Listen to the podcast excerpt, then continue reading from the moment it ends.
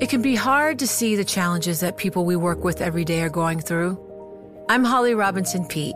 Join us on The Visibility Gap, a new podcast presented by Cigna Healthcare. Download it wherever you get your podcasts.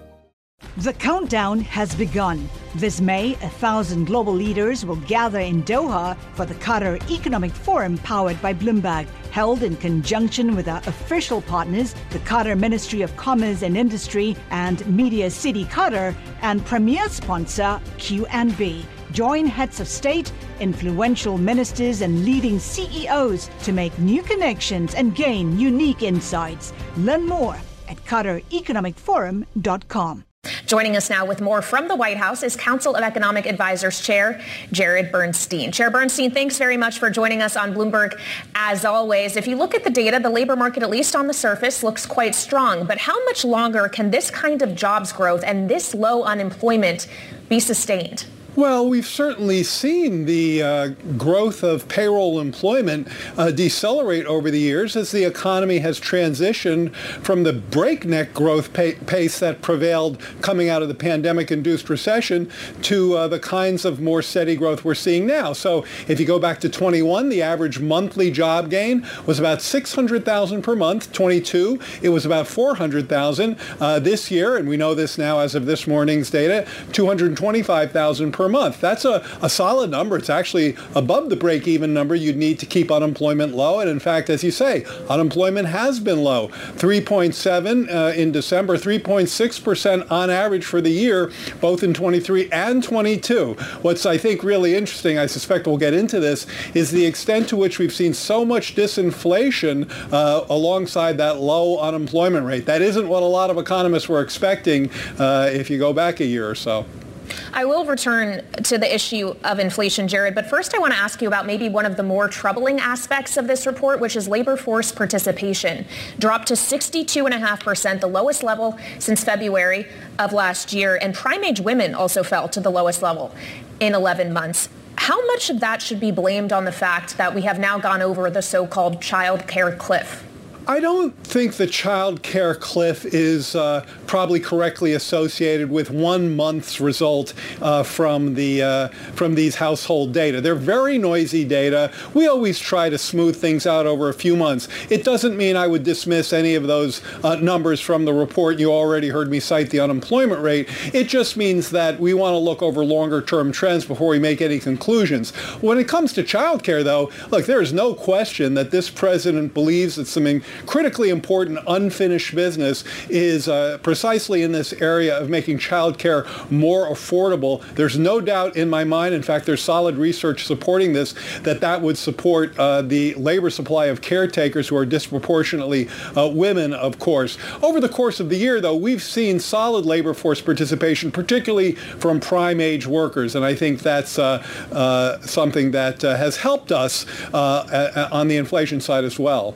Okay, so let's talk about how the inflation and labor sides of the equation work together here, Jared. Is it more optimal, optimal for the U.S. economy, or more specifically for the American voter, for the labor market to stay this tight and strong, but that mean that interest rates stay higher for potentially a longer period of time, or for us to see a more material weakening in the labor market, but that comes with lower borrowing costs?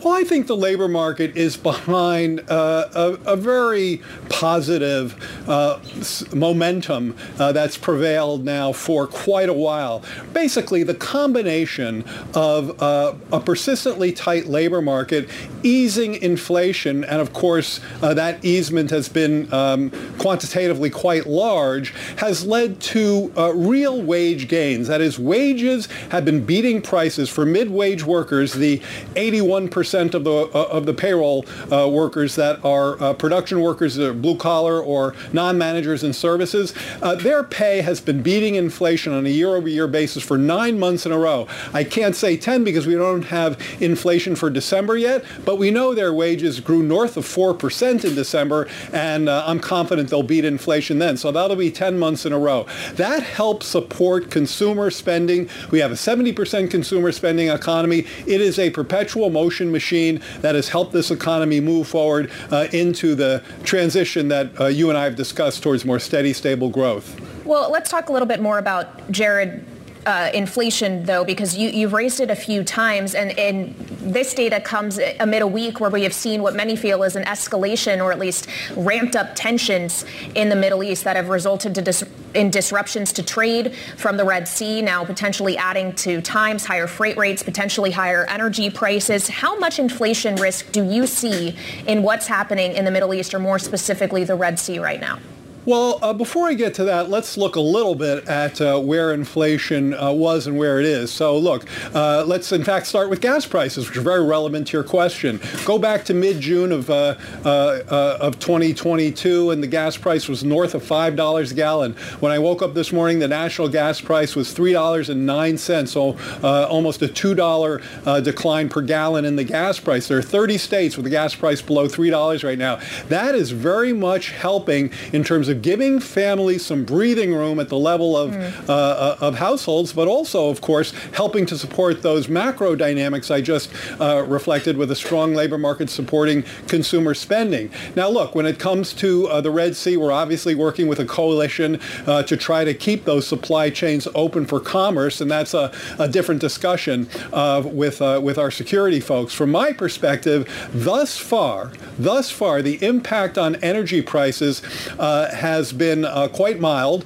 Uh, it's something that we're going to continue to watch very closely. Uh, but those energy numbers I just described to you, uh, WTI, yeah. you know, somewhere in the 73 range, I believe today, uh, still don't see a, a, a, ton of impact from that at this point, but, but obviously on our watch list. Finally, Jared, I only have about 30 seconds for this answer. I apologize, but I know you at the White House like to tout gas prices. Why not play up the stock market a little bit more?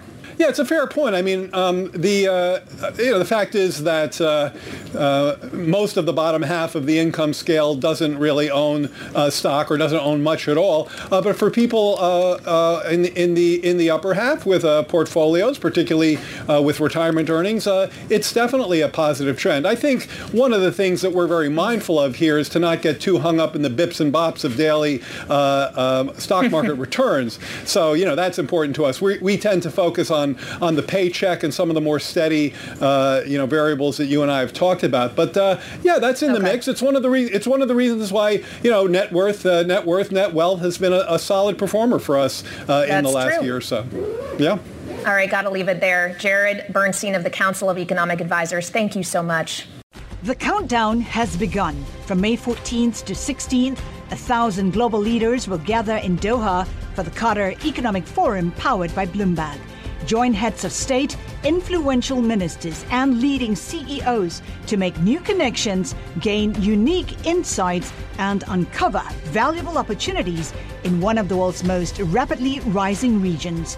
Request your invite for this exclusive event at QatarEconomicForum.com.